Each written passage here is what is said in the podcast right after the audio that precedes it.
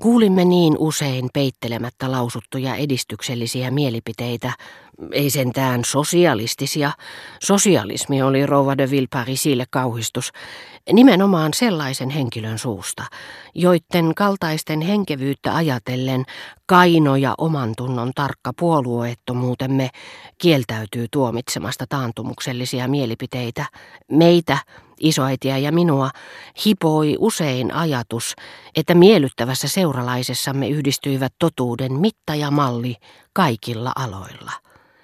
Me uskoimme häntä ilman muuta, kun hän lausui arvostelunsa titsiaaneistaan, linnansa pylväsriveistä, Ludwig Filipin keskustelutaidosta. Mutta niin kuin oppineet, jotka herättävät ihailua, jos heille esittää kysymyksiä Egyptin maalaustaiteesta tai etruskien votiiveista ja puhuvat niin puisevasti nykytaiteesta, että mielessämme herää kysymys, olemmeko ehkä yliarvioineet ja arvostaneet heidän harrastamiaan tieteitä, koska niissä ei tule näkyviin sama keskinkertaisuus, jota heidän silti on täytynyt niistä kirjoittaessaan osoittaa siinä missä typerissä Baudelairea koskevissa tutkielmissa kirjassaankin Rova de Villeparisi, jolta kyselin Balzacista, Victor Hugosta, Chateaubriandista, kaikki hänen vanhempiensa muinaisia vieraita, jotka hän itsekin oli tavannut, teki pilaa ihailustani, kertoi heistä kaikenlaista kirpeää, niin kuin vastikään ruhtinaista ja poliitikoista, ja arvosteli ankarasti näitä kirjailijoita nimenomaan, koska heiltä oli puuttunut syrjään vetäytymisen taito vaatimattomuutta, vähäeleisyyttä, joka tyytyy yhteen osuvaan piirteeseen, eikä alleviivaa vaan karttaa naurettavuutta, paatosta. Puuttunut terävyyttä, mutkattomuuden ja hillityn arvostelun hyveet, joihin hänelle oli opetettu todellisten arvojen yltävän. Kaikesta näki, ettei hän epäröinyt antaa etusijaa miehille, jotka kenties todellakin näiden hyveiden ansiosta voittivat jonkun Balzakin, Hugon tai Vignyin jossakin salongissa, ministerineuvoston kokouksessa tai akatemiassa, Molelle. Fontaneelle, Vitrollille, Bersolle, Pasquielle, Lebrunille, Salvandille tai Darylle. Sama pätee Stendalin romaaneihin, joita näytätte ihailevan. Hän olisi suuresti hämmästynyt, jos olisitte puhunut hänelle siihen sävyyn. Isäni, joka tapasi häntä herran Merimeen kutsuilla, siinä muuten mies, joka ainakin oli lahjakas, sanoi minulle usein, että Bell, se oli hänen nimensä, oli hirvittävän rahvaanomainen, mutta päivällisvieraana hauska ja henkevä, eikä koskaan rehennellyt kirjoillaan. Tehän tiedätte, millaisella olankohautuksella hän vastasi herra de Balzacin yliampuviin ylistyksiin. Siinä mielessä hän ainakin oli miellyttävä seuramies. Markiisittarella oli kaikkien näiden suurmiesten nimikirjoitukset, ja ottaen huomioon ne aivan erikoislaatuiset suhteet, joita hänen perheensä oli heidän kanssaan ylläpitänyt, hän näytti olevan sitä mieltä, että osui heitä arvioidessaan oikeampaan kuin minun kaltaiseni nuoret miehet, jotka eivät olleet voineet heidän kanssaan seurustella. Uskoisin voivani puhua heistä, sillä he kävivät isäni luona. Ja kuten Saint-Beuve, varsin henkevä herrasmies tapasi sanoa, heidän suhteensa on paras uskoa niitä, jotka ovat nähneet heidät läheltä ja voineet punnita heidän arvonsa tarkemmin kuin muut.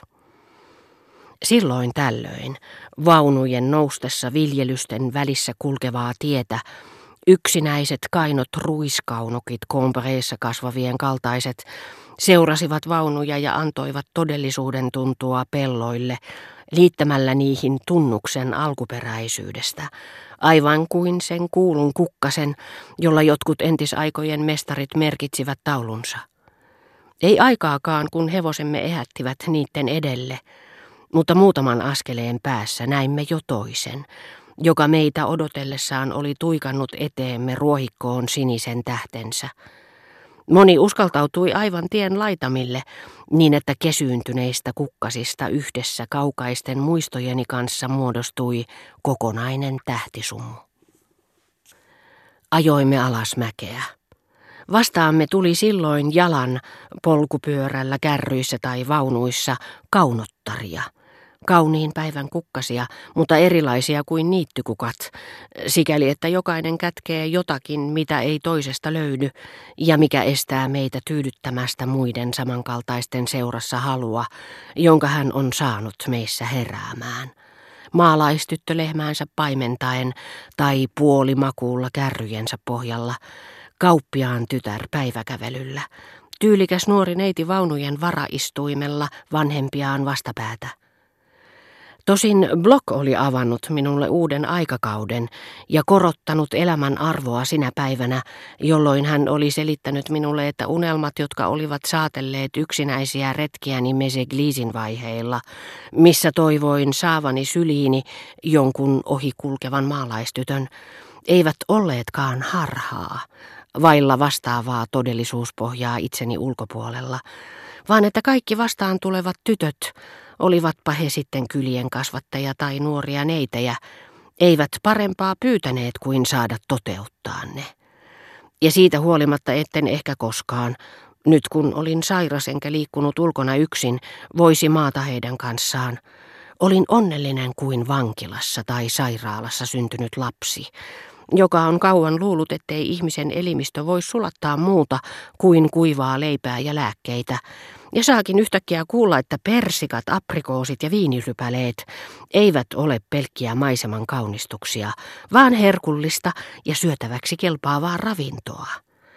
Vaikka hänen vanginvartijansa tai sairaanhoitajansa ei sallisikaan hänen poimia näitä ihania hedelmiä, koko maailma näyttää hänestä paremmalta ja olemassaolo suloisemmalta, sillä halu, toive, tuntuu meistä ihanammalta – Nojaudumme siihen luottavaisemmin tietäessämme, että sitä vastaa itsemme ulkopuolella oleva todellisuus, vaikkei se kohdallamme toteutuisikaan. Ja ajattelemme suuremmalla ilolla sellaista elämää, missä voimme, jos säädämme hetkeksi mielestämme sen vähäisen, satunnaisen ja poikkeuksellisen syyn, joka estää meitä henkilökohtaisesti kuvitella itseämme sitä tyydyttämässä. Mitä ohikulkeviin kauniisiin tyttöihin tulee, sinä päivänä jolloin sain tietää, että heidän poskensa olivat suudeltavissa, rupesin ajattelemaan uteliaisuudella heidän sieluaan, ja koko maailma näytti minusta kiinnostavammalta. Markiisitar de Villeparisiin vaunut kulkivat hyvää vauhtia.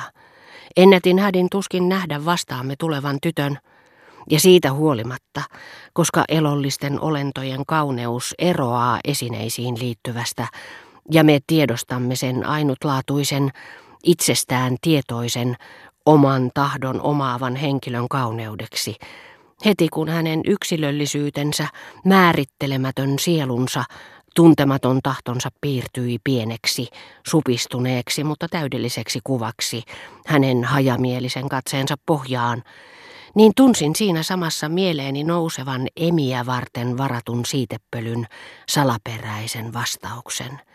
Samanlaisen epämääräisen, minimaalisen halun alkion.